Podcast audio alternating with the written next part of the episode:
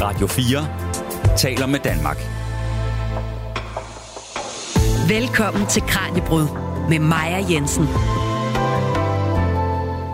Cecilie, jeg har to billeder fra din bog Børneloven her foran mig. Det er to billeder, der er taget på børnehjem, og de ser meget forskellige ud. Vil du ikke beskrive de to billeder for lytteren? Jo, det første, der ser vi en stor sovesal fyldt med drenge, hvor man kan se, at de sover i sådan en slags trammeseng, og sengene står ligesom på sådan en række, der de står op og ned af hinanden, og så er der sådan cirka en meter imellem, så det er altså en tæt pakket sovesal, der er tale om. Og drengene ser alle sammen ud til at være sådan kronragede, så det er svært egentlig lige at sådan skelne dem fra hinanden.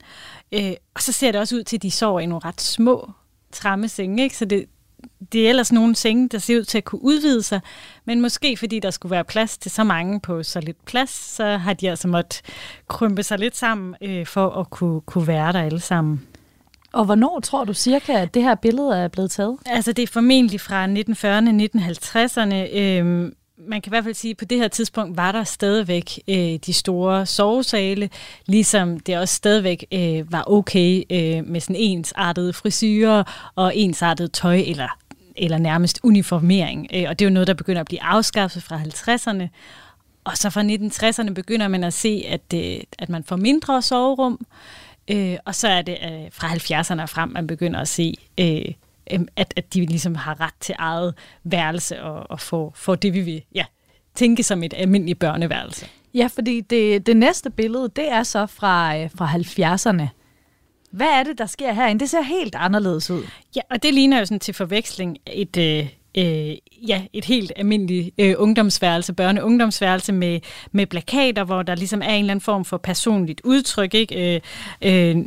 Nu er der ikke lige nogen af de ansigter, jeg umiddelbart kan genkende, men der er biler, og der er nok nogle musikstjerner af en eller anden art, så det viser jo et eller andet om en individuel og sådan personlig smag, ligesom man også kan se, tøjet ser også helt almindelig sådan ungdomstøj ud, ikke? Så der er en kæmpe forskel fra billede 1 til billede 2. Ja, og ligesom at der er kæmpe stor forskel på billederne, så var der også enormt stor forskel på livet på børnehjem i de her to perioder. Hvordan har børnehjemmene og personalet ikke mindst forandret sig gennem tiden? Og hvad fortæller det om synet på børnene? Det er nogle af de spørgsmål, vi finder svaret på i dag, når vi ser nærmere på livet på de danske børnehjem gennem tiden. Mit navn er Maja Jensen. Velkommen til Kraniebrud. Du lytter til Radio 4. Og så vil jeg gerne byde velkommen til dig, Cecilie Bjerre. Tak for det. Cecilie er adjunkt på Institut for Historie på Syddansk Universitet, og så har hun sidste måned fået udgivet bogen Børnenes Lov, som er en del af serien 100 Danmarks Historier fra Aarhus Universitetsforlag. Og måske kan lytteren genkende dig, for du var gæst i et program om børneloven, som er blevet sendt tidligere. Og det kan du finde i Radio 4's app, eller der, hvor du lytter til podcasts. Og det program, det hed Fra Børnenes Ven til Børnenes Statsminister. Men Cecilie, i dag der skal det handle om livet på børnehjemmet. Og så er det jo oplagt at spørge, altså, hvornår får vi det første børnehjem i Danmark? Altså, Christian den Fjerde byggede jo børne- og tugthuset allerede i 1605, og hvor der også ret hurtigt bliver sådan udskilt og begynder at være visse pædagogiske idealer om de børn, der blev anbragt der. Men man kan sige, de børnehjem, som vi måske mere vil genkende som børnehjem i dag, de er de fleste fra 1800-tallet, altså for eksempel fra 1830'erne, hvor man bygger Flakkebjerg ved Slagelse, og så i starten af 1900-tallet, der begynder man også at få statsejet børnehjem, Vejstrup Pigehjem fra 1908 og Broskov Gård, også fra samme år til vanskelige drenge. Men man kan sige, pointen er, at de fleste har været private, og der har været meget få kommunalt og direkte statsdrevne. Jeg tror, i 40'erne, der opgjorde man tallet til at være omkring sådan 350 institutioner, der modtog statsstøtte på en eller anden form, og heraf var 29 enten kommunalt eller statsligt drevne. Så Det har altid været et fåtal. De fleste har været på private hænder af den ene eller den anden art, måske drevet af et eller andet kristent grundlag. Ja. Du siger, at de første sådan egentlige børnehjem, som vi ville genkende det som, der er nogen i 1830'erne, der begynder at komme. Hvad er funktionen på det her tidspunkt? Hvad er det for nogle børn, der kommer ind, og hvad er målet med at sende dem på børnehjem på det her tidspunkt? Altså man ser jo ofte, at børnehjemmene bliver placeret forholdsvis langt ude på landet, så der er noget fornuftigt arbejde, børnene også kan give sig til. Så det handler jo lidt om at få børnene fra stenbrugerne væk fra de store byer og væk fra storbyens fare, hvor man jo både kan få kaffe, cigaretter og gå i biografen, og så ud og få noget frisk luft og så lave noget landligt arbejde, og så på den måde forhåbentlig komme på nogle andre tanker og blive lidt afrettet, ikke? som person. Så det har ligesom været både i 1800-tallet og frem i en lang periode, hvor selve arbejdet ligesom var måden, man var med til at disciplinere og opdrage de her børn, der på den ene eller anden måde var kommet på moralsk afveje. Men det var primært børn fra byerne, der blev sendt ud på de her børnehjem? Ja, altså man kan se, København står som, altså i det 20. århundrede som ansvarlig for omkring 40% af alle anbringelser i det meste af perioden, så det er ligesom storbyen, der er i centrum. Og det talte vi også en lille smule om i forrige program, om da vi fik børneloven i 1905. Jamen det var hele den her industrialisering og urbanisering, der ligesom fik skabt fokus på nogle nye sociale problemer, som hørte bylivet til. Man kan også se i nogle af de her anbringelsesskemaer, hvor der også for eksempel er et spørgsmål i 1960'erne, hvor der står, hvor stor er lejligheden? Og det synes jeg er sådan en meget tydelig bias, vi kan finde i sådan et skema, for der står jo ikke, hvor stort er huset, vel, vi forventer, det er en lejlighed, og dermed også, at det formentlig er i en eller anden by. Det behøver ikke kun at være København selvfølgelig, men ja, så det er og har altid været et byfænomen, og det er der jo forskellige årsager til, ikke? Men altså børnehjemmene, de bliver jo så også udbredt i kraft af børnenes lov i starten af 1900-tallet, som du også fortæller, at der kommer flere børnehjem på det her tidspunkt. Og det var den, som det tidligere Kraniebruds program handlede om. Men hvis nu lytterne, de ikke har hørt det program, Cecilie, vil du så ikke kort forklare, hvad var børneloven? Hvad gik den ud på? Ja, altså man kan sige, børn er jo altid blevet fjernet fra hjemmet. Tidligere var det primært via fattigforsorgen, altså hvis forældrene modtog fattighjælp, eller også sådan via filantropien. Men det, der sker med børneloven, det er, at staten træder til og siger, at der er nogle børn, der trænger til en moralsk opdragelse, og det hører under statens ansvar. I virkeligheden bliver det så et ansvar, der bliver uddelegeret til det, der hed værgerådet, senere Børneværen, som var sådan en lægmandsinstitution, der så var ansvarlig for at holde tilsyn med børn, give advarsler til forældre og i sidste instans fjerne børn fra hjemmene. Selv før børneloven var der også tilsyn med børn, der var på børnehjem, men det var et meget sporadisk og meget lidt fungerende tilsyn. Og nogle af de her ting, det blev så skærpet efterfølgende. Men perioden igennem har det været rigtig svært med tilsyn. Meget svært, hvis man var i en plejefamilie, men altså stort set lige så sporadisk, når det drejede sig om børnehjemmene. Mm. Men børneloven, den gav altså staten retten til og ansvaret for at fjerne forsømte og forbryderske børn fra hjemmet.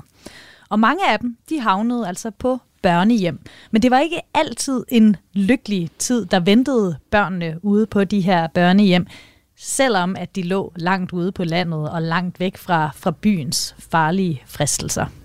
Du lytter til Kraniebrud på Radio 4.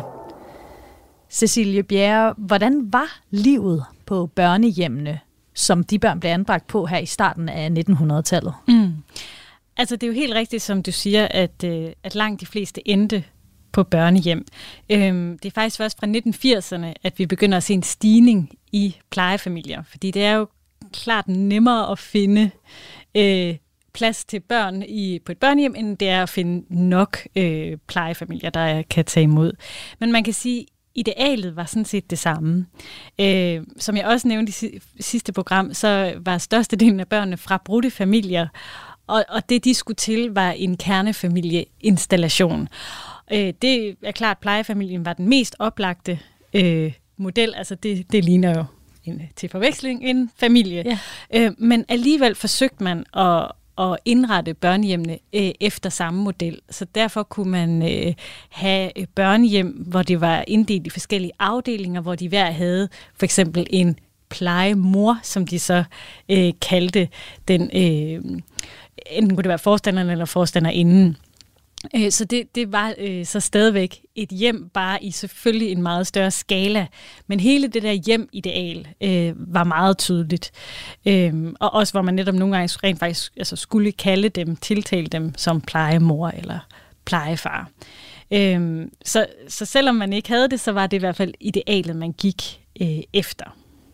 Også selvom, altså nu, hvor mange børn var der typisk på de her børnehjem? For jeg tænker også, at familieidealet, det handler også om en intim mindre gruppe, tit jo i hvert fald, men der har vel også været mange børn på nogle af de her børnehjem? Jo, helt sikkert, og der har der selvfølgelig også været forskel på, hvordan de præcist har indrettet sig de forskellige steder. Der har selvfølgelig også været mindre institutioner, eller de har forsøgt at inddele sig i afdelinger, ikke, med måske 20 børn. Så det er klart, at det vil vi jo stadigvæk ikke nødvendigvis genkende som en familie, men ideen var i hvert fald, at det skulle være på den måde. Og der skal vi så forestille os, at det personale, der så har været der, jo også har boet på institutionen, og det har jo ofte været til en ret dårlig løn, med ret dårlige arbejdsvilkår, hvis vi sådan skal se på det med moderne briller. Så det var jo virkelig også stadigvæk først og fremmest et kaldsarbejde, ikke? At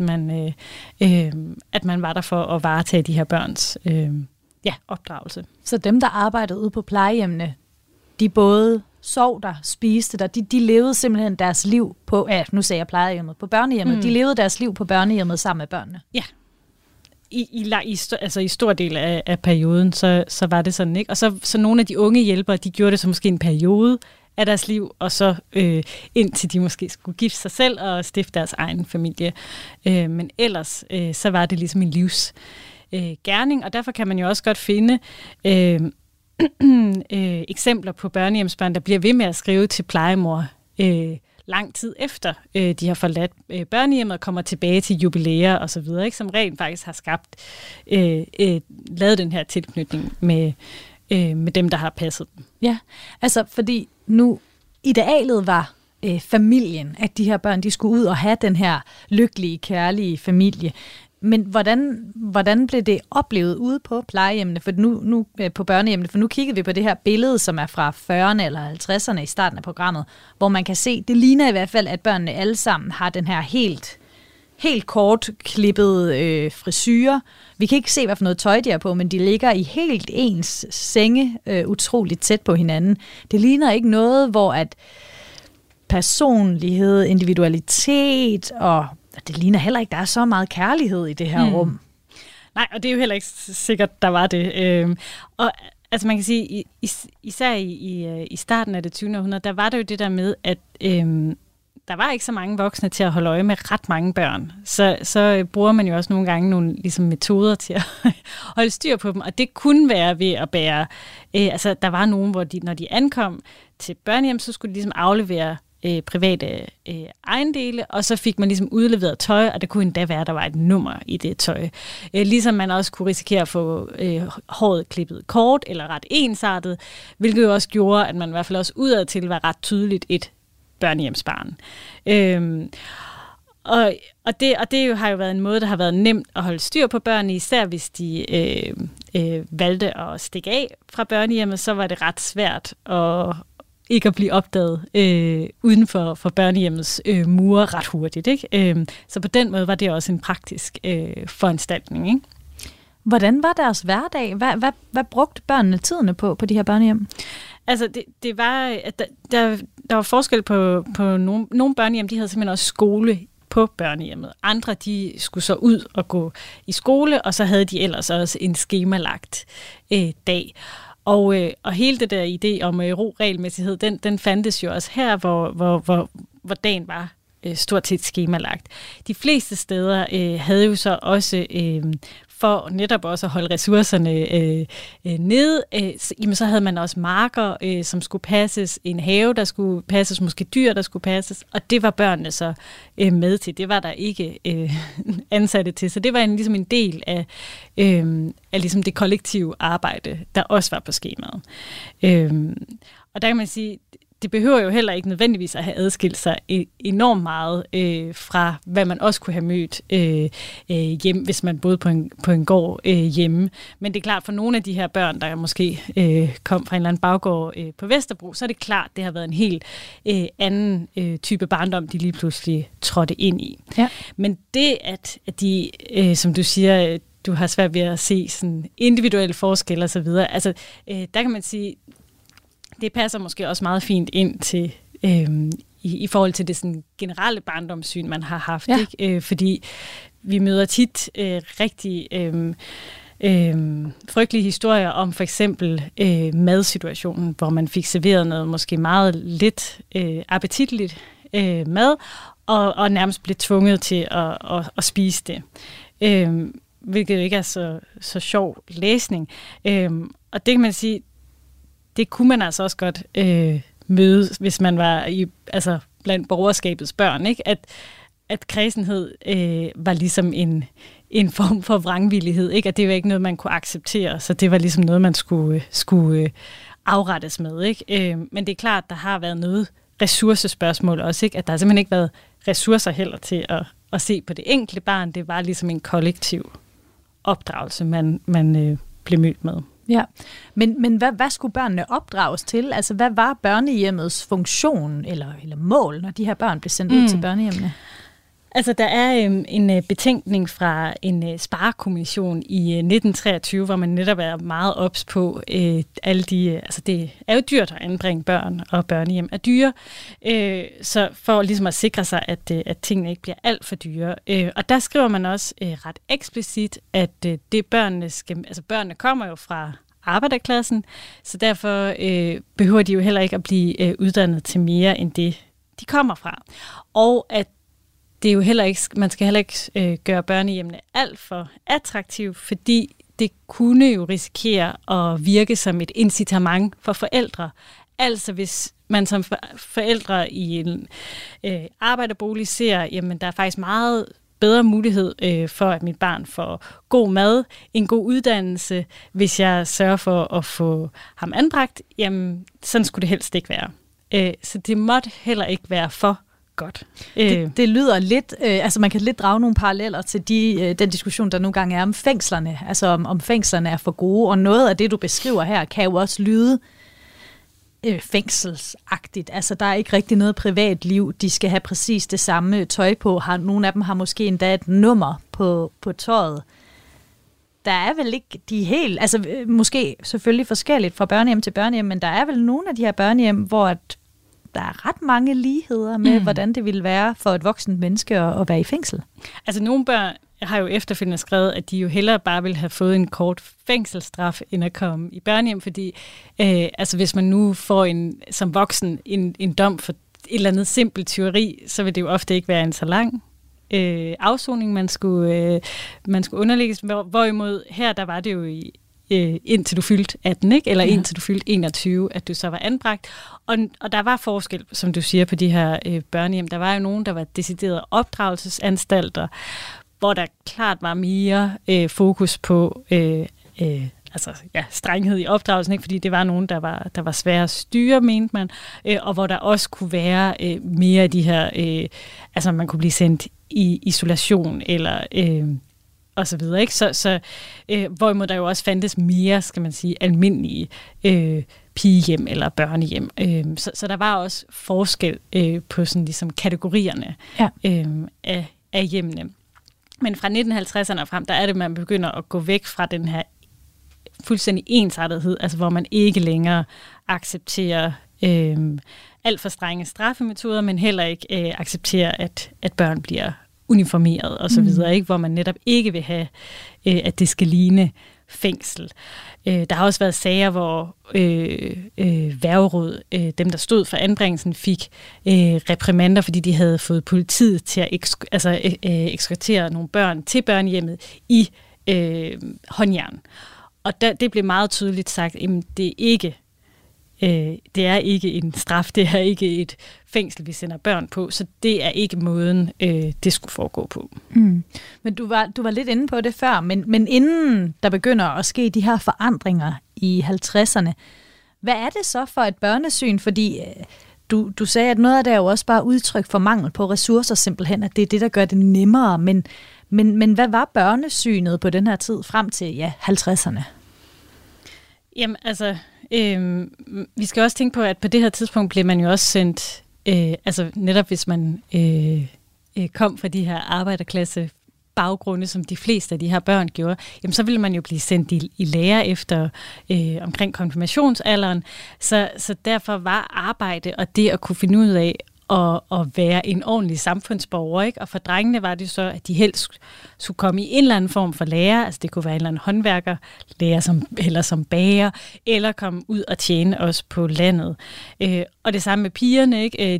De kom så bare mest i tjeneste og ikke så meget i læreplads sådan decideret. Så drengene skulle jo trænes til at kunne holde på et arbejde og blive kommende forsørgere for en familie, hvor pigerne jo skulle trænes i husmorgerning bredt set, så de på et tidspunkt ville være i stand til at holde et hus og passe børn og hjem.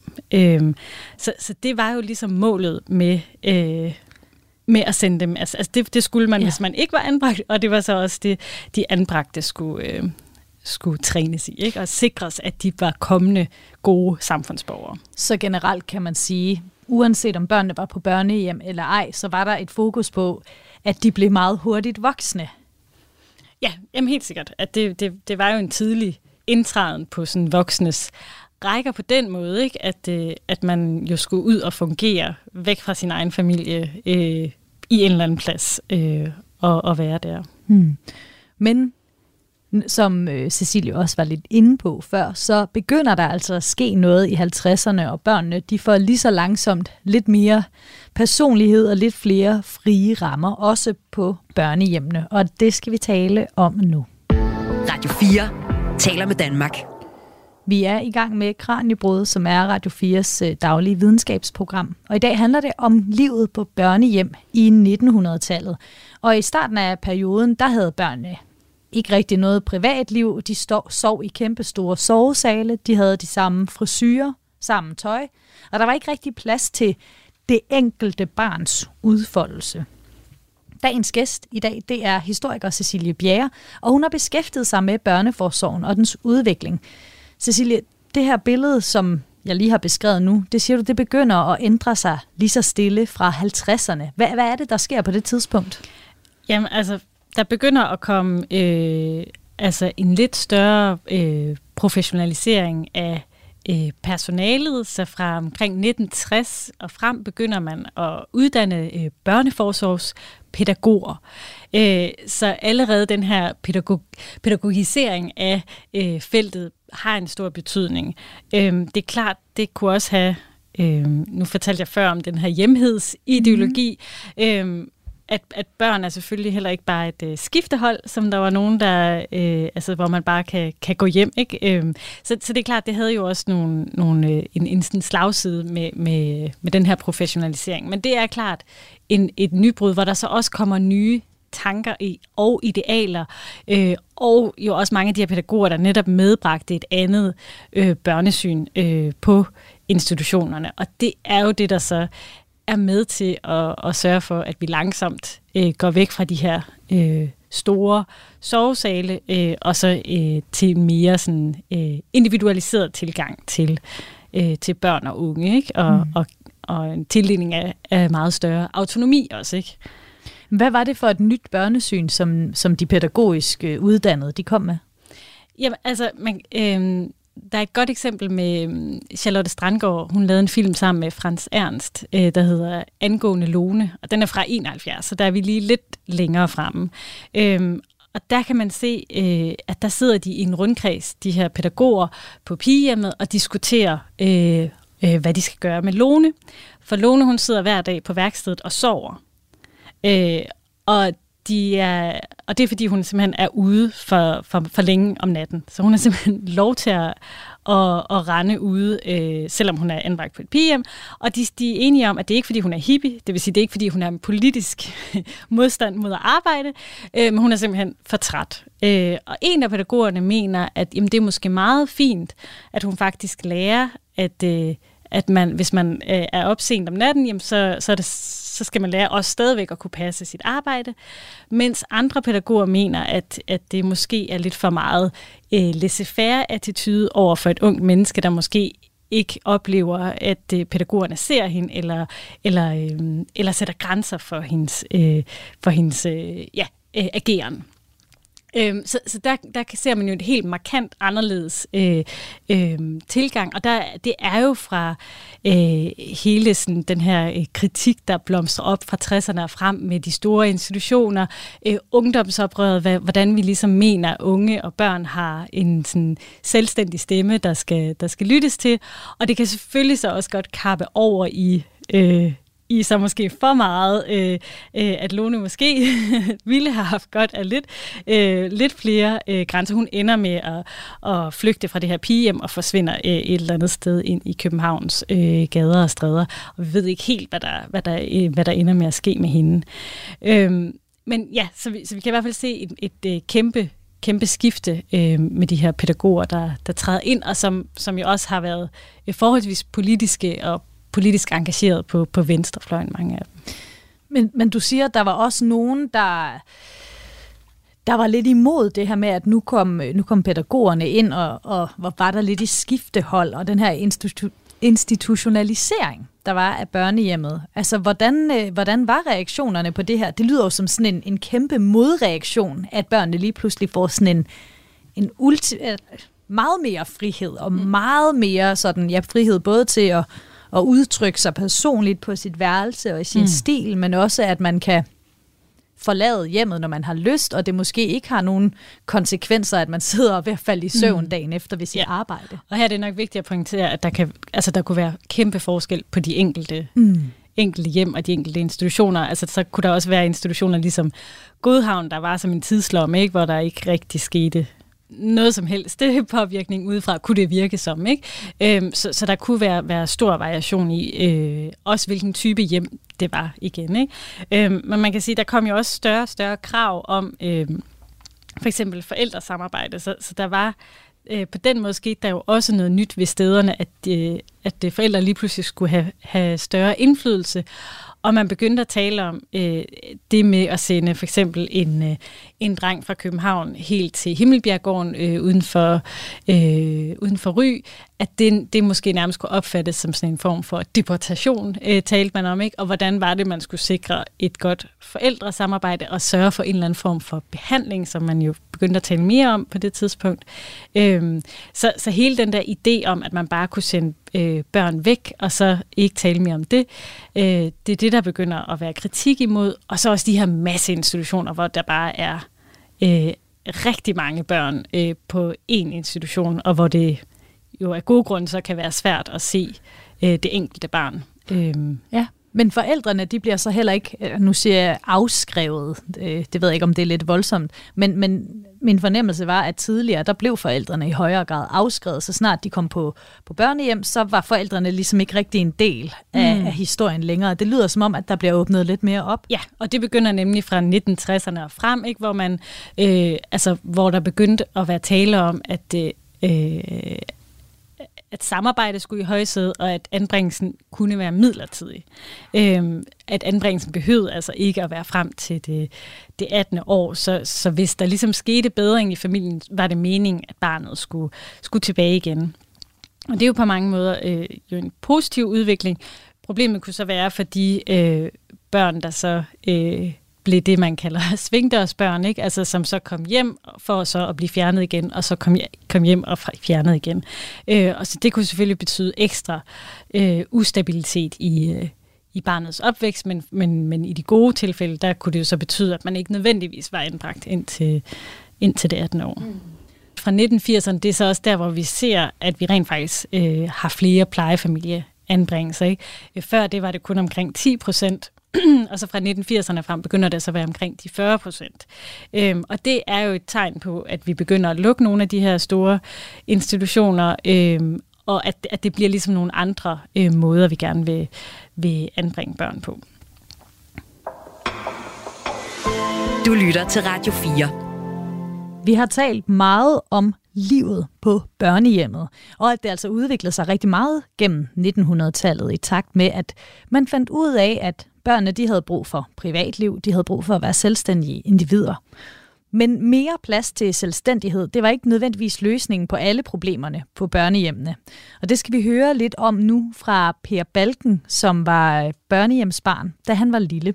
Han er født i 1955, og var på børnehjem en stor del af opvæksten. Blandt andet var han på drengehjemmet Godhavn i Nordsjælland, som for et par år siden blev meget omtalt, da en del af dem, der havde været anbragt, de fik en officiel undskyldning og erstatning af den danske stat, fordi forholdene de var helt forfærdelige. Per Balken han fik også erstatning. En erstatning, som han har doneret til støtte for nutidens anbragte børn og formidling på Danmarks Forsorgsmuseum. Min kollega Kasper Friis har talt med Per Balken om hans tid som børnehjemsbarn, og det er altså en noget barskere fortælling end dem, vi plejer at have med her i Kraniebrud. Jeg var jo på børnehjem fra jeg var 0 til 18 år på cirka 30 forskellige børnehjem og med omkring 80 anbringelser som følge. Så det var jo det, jeg kalder en svinders barndom. 3 måneder ude og 3 måneder hjemme. I de første 5 år, der var det jo mest fordi jeg selv var syg. Så det var jo hospital og rekreation på et eller andet børnehjem og så hjem igen. Men da jeg var 5 år, der stak min far hovedet i vores gasovn. Og så var det jo mor, der blev syg, dårlige nerver, som de kaldte det dengang. Så der var det jo babu, når hun fik et eller andet sammenbrud. Og så fortsatte det jo op til, jeg var de der 18 år. Og jo ældre jeg blev, jo længere blev opholdene ude. Fordi jeg blev jo en adfærdsvanskelig knægt. Altså, det giver næsten sig selv, tror jeg. Så ja, det var min barndom i korte træk. Når du så var på 30 forskellige steder, så går jeg ud fra, så har de også været meget forskellige. Det var de også. Og jeg må jo desværre sige, at i hvert fald 20 af dem, det var ikke nogen særlig gode steder. Og langt hen ad vejen, der skyldtes det jo, at man dengang jo egentlig havde den holdning, at hvis et barn var på børnehjem, så var det ikke på grund af des blå øjne. Altså, der var en årsag. Og de var dårlige på den måde, at de tænkte mere forsorg end omsorg. Altså, det var jo nærmest steder, hvor børnene bare skulle være, fordi de kunne ikke være andre steder. Og så var man ikke særlig minded til at have omsorg for barnet. Altså at tænke på barnet. Give det kram, når det trængte, eller sådan noget. Sådan var det de fleste steder. Der var gudskelov 4-5 stykker, hvor kærligheden var i højsiden. Hvordan kom det til udtryk? Jo, men det kom jo meget til udtryk, hvis altså for eksempel Kokkedal oppe i Nordsjælland, ude ved Strandmagen deroppe, der var det jo 2 middelaldrende kvinder, der drev stedet. Og de var jo meget kærlige i forståelsen omsorgsfulde. Så de tænkte jo på, hvad der gavnede barnet, og ikke på, at det bare skulle være der. Så det gav sig jo udtryk i lange gåture og forskellige udflugter og ting, der kunne fylde barnets hverdag. Og der var der heldigvis blandt andet Kokkedal og og de tog julemærke hjem, jeg var på. Og det var jo så også derfor, at det var to af dem, der fik donation fra min erstatning. Ja. Din erstatning fra Godhavn-sagen? Ja, fra staten af. Og du var aktiv i den her sag omkring Godhavn. Var det det værste, eller hvad? Godhavn, nej. Det værste sted, det var et, der hed Bløde. Fordi det var der, jeg anden gang blev bollet i røven, for at sige det bedre.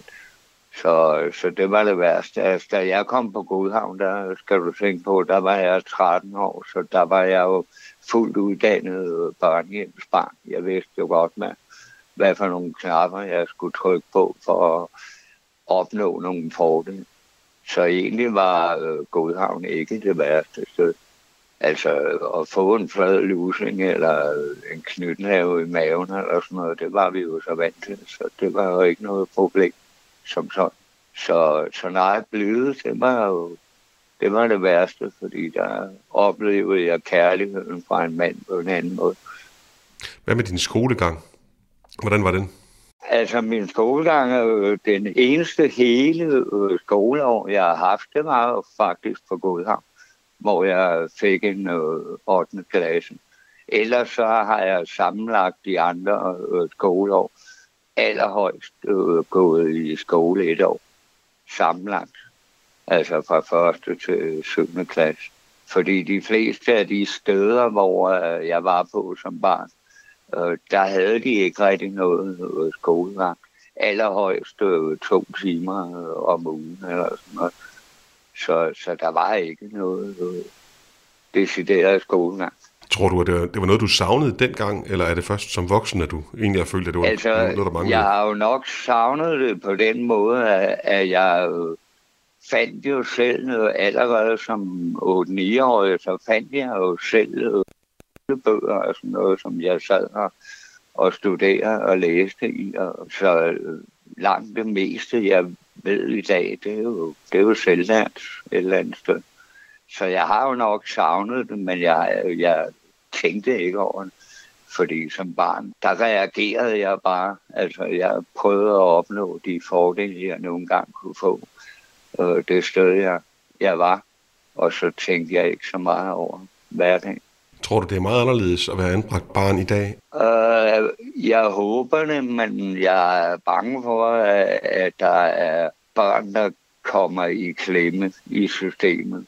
Lidt ligesom mig, som de ikke rigtig fanger, fordi de ikke forstår, hvad det er, barnet gennemlever. Hvorfor tror du, at det sker? Jamen, det tror jeg, at det sker, fordi man er mere tilbøjelig til at skal lave store skemaer og lange undersøgelser, end at snakke med barnet. Altså, jeg tænkte jo tit som barn, når jeg sad og skulle igennem et eller andet spørgeskema der, at hvorfor søren spørger hun ikke om, at jeg kan spille ludo eller et eller andet og invitere til et spil, så vi kan snakke sammen. Men det er der jo ikke rigtig tid til. Og sådan tror jeg, at det svære stadigvæk er, at man er mere fokuseret på resultaterne set ud af det, end på barnet. Fortalte Per Balken til reporter Kasper Friis. Og Per Balken, han mener blandt andet også, at private selskaber skal forbydes at kunne tjene penge på at drive institution for anbragte børn. Det bør alene overlades til almennyttige selskaber og organisationer, siger han. Du lytter til Radio 4. Cecilie Bjerre, nu tilbage til dig. Det er jo nogle virkelig barske oplevelser, Per Balken fortæller om. Hvad tænker du om hans fortælling, og er det noget, du kan genkende? Altså, findes der mange af den slags fortællinger som Pers? Ja, altså nu har Per jo en ret vild historie med ufattelig mange anbringelser bag sig, og som han jo også selv betegnede det, ikke, som en svingdørs barndom. Og desværre er det der med at have den her store ustabilitet i barndommen jo ikke noget, der er usædvanligt for mange anbragte børn.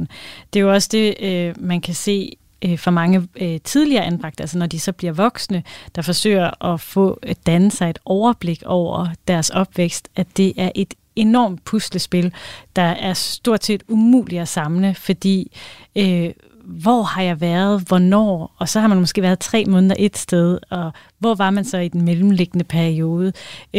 Vita Andersen, forfatteren, har også skrevet om det i sin bog Indigo, om netop, hun siger, at hun aldrig vil kunne svare på, hvor kommer jeg fra. Og så kan hun finde nogle ting i journalerne, ikke? At så var hun åbenbart på et børnehjem ved Kattemindet. Det har hun ingen erindring om. Hvem passede hende der? Hvem tog sig af hende? Så det i sig selv at kunne ligesom skabe sin egen livshistorie kan være en kæmpe udfordring for tidligere børnehjemsbørn som Pia, hvor man ikke altid jo har slægtninge, man kan spørge, eller, og selv hvis man kan huske et børnehjem, så er det jo ikke sikkert, at man kan huske rækken af de andre og finde frem til dem. Så allerede det kan jo være en kæmpe udfordring, når man ligesom skal prøve at forstå, hvad der egentlig er sket. Hvis man endelig finder frem til nogle af de journalsager, så kan det også være enormt pinefuld læsning, fordi, som Pia jo også beskriver, man udvikler bestemte strategier for at få opmærksomhed, og nogen har nok virket bedre end andre. Og det at læse de voksne syn på, hvordan man opførte sig, kan være rigtig hårdt, hvor man måske bliver beskrevet som meget slæsk. Så i stedet for måske at se på barnet og tænke, her er et barn, der trænger til et knus, eller trænger til at spille ludo og blive talt med, jamen, så kan man så som voksen måske finde ud af, at det er sådan, de så en, og hvor man ikke føler sig set nogensinde. Og det kan jo endda måske være ens yndlingsvoksne, der skriver det. Så det kan være ekstra hårdt. Derudover kan man jo også godt risikere at finde ud af, at den historie, man har stykket sammen selv, ikke viser sig at holde stik. At måske var det faktisk ens egen mor, der henvendte sig og sørgede for, at man blev anbragt. Og det kan jo også være et kæmpe chok og en kæmpe sorg, hvis man ikke var klar over det. Men det her med, at den bredere offentlighed begynder at interessere sig for de tidligere anbragtes historier, og at det ikke kun er de anbragte selv, der måske prøver at stykke deres fortid sammen. Hvornår kommer det skift? Fordi indtil videre lyder det jo, når vi ser tilbage i historien, lyder det ikke som om, at der har været den store interesse for at finde ud af, hvordan oplevelsen egentlig var for de børn, der så endte på børnehjem, eller mange forskellige børnehjem måske. Og det kan der være, mange forklaringer på. En af dem er også, som Pia sagde tidligere, ikke, at man ofte ikke tænkte, at det var børnenes blå øjne, eller blå, hvad sagde han med de blå øjne, ikke? Altså, at børnene var der for en årsag. Og det gør også noget ved den troværdighed, de så bliver tillagt, lige meget hvad de siger, også efterfølgende. Og det er noget, vi også kan se gentage sig hen over historien, ikke? Altså, Hebron-pigerne blev også beskyldt for og lyve, og det var en skandale fra 1907-1908, og det samme kan vi se også selv i dag, at når tidligere anbragte, eller mens de er anbragte, klager over forholdene, jamen, så er det altså nemt at sortere fra i systemet, fordi de måske i forvejen er anbragt, fordi de har gjort et eller andet slemt, og derfor bliver deres sandhedsværdien i deres fortælling lige pludselig bliver skruet ned. Så det tror jeg i hvert fald kan være en af forklaringerne på, hvorfor man i lange perioder ikke har været interesseret i at høre deres version af historien. Internationalt set kan man sige, at fra 90'erne og frem begynder vi at se forskellige typer af udredninger i Australien med The Stolen Generation, altså med de her Aboriginals børn, der blev stjålet hjemmefra. Og det samme ser vi i Irland og andre steder, og så begynder vi også i Norden at se i Sverige og Norge også lave de her udredninger. Så på den måde bliver Danmark lidt en del af den internationale strømning, da vi også får lavet Godhavnsrapporten i 2011. Men det sker jo efter lang tid, hvor Godhavnsdrengene også har presset på for at få deres historie frem. Og så kan man sige, at siden da er det så ligesom blevet mere systematiseret, hvor vi netop har fået indsamlet en del fortællinger fra børnehjemsoplevelser. Det er jo klart at det skal være nogen, der selv er i stand til at fortælle det, så det er jo selvfølgelig begrænset, hvor langt tilbage vi kan gå i tid, men altså, hvor vi nu har nogle helt andre historier, som i hvert fald kan supplere det, vi kan finde i de mere traditionelle systemkilder fra enten børnehjem eller fra børneværn eller fra kommunerne. Ikke? Så det har i hvert fald givet en ny dimension til den historie, vi allerede har, når vi også hører Pias egne oplevelser, og ikke bare kan se hans sag i arkivet. Hmm. Jeg har også læst i din bog, at det var i 2013, at De Anbragtes Vilkår blev stiftet, og det var tidligere anbragte, der stiftede det. Og der har man jo tidligere haft de sammenvirkende forældreforeninger. Lige præcis, hvor det er forældrene, der var i fokus, altså, og at der har generelt været stor fokus på forældrenes interesser, når de fik børnene taget fra dem. Mm.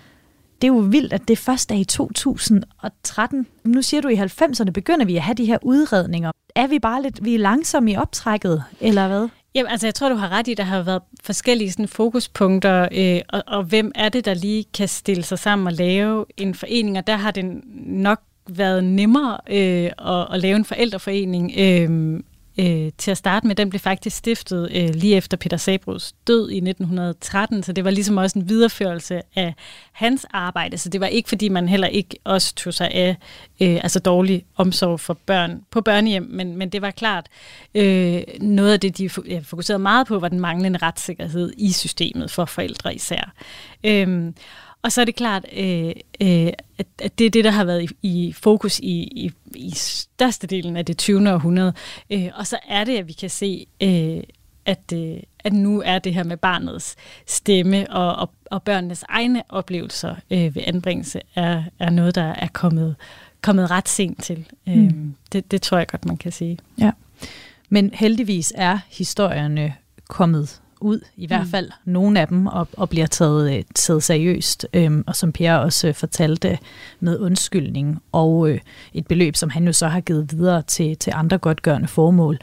Men her til allersidst, Cecilie, så kunne jeg godt tænke mig at høre, om du har en hovedpointe fra programmet, som du vil give lytteren med videre, hvis man nu ikke lige kan huske alle pointerne, når man lige om lidt skal videre med dagens virke.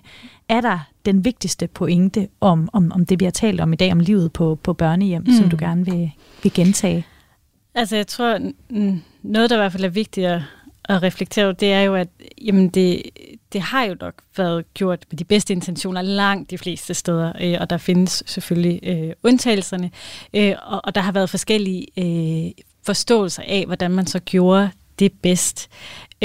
Men det er jo i hvert fald tydeligt at se, at det er, nu nævnte du lige før De Anbragtes Vilkår, der blev stiftet her i 2013, og noget af det, de også gerne vil have, det er, jamen, nu taler vi rigtig meget om rettigheder, enten forældrenes manglende rettigheder eller børnenes manglende rettigheder, men at de egentlig også gerne vil have et sted, der er deres, der er et hjem, som ikke føles som en institution, hvor der er kærlighed, og hvor de kan have venner på besøg, og hvor køleskabet ikke er låst af, eller have så normal en hverdag som overhovedet muligt. Og det er i hvert fald bare nogle af de ting, vi kan se, der bliver ved med at være et problem. Hvordan kan man have en god barndom, også som anbragt, og hvor vi både drømmer om en eller anden form for professionalisme, og det er jo derfor, der kommer de skemaer, som Per er imod, og det skal man jo lytte til.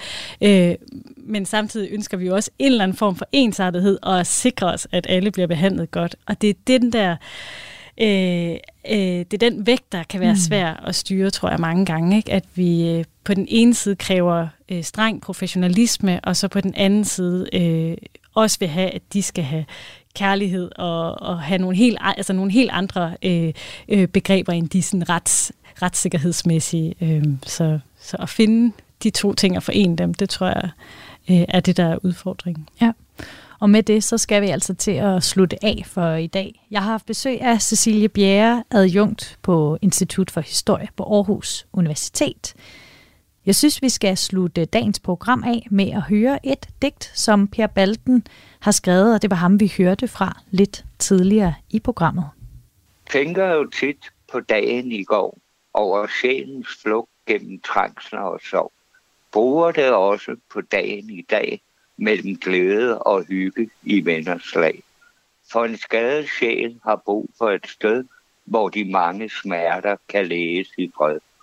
Har derfor skabt mig en dyb lille lomme, hvor uro og frygt kan ligge og komme. Til hægterne helt af sig selv, så livet bliver pragtfuldt alligevel. Og det var altså et digt af Per Balden, som var på 30 forskellige børnehjem i sin barndom. Kraniebrud er produceret af Videnslyd for Radio 4. Mit navn er Maja Jensen. Tak fordi du lyttede med.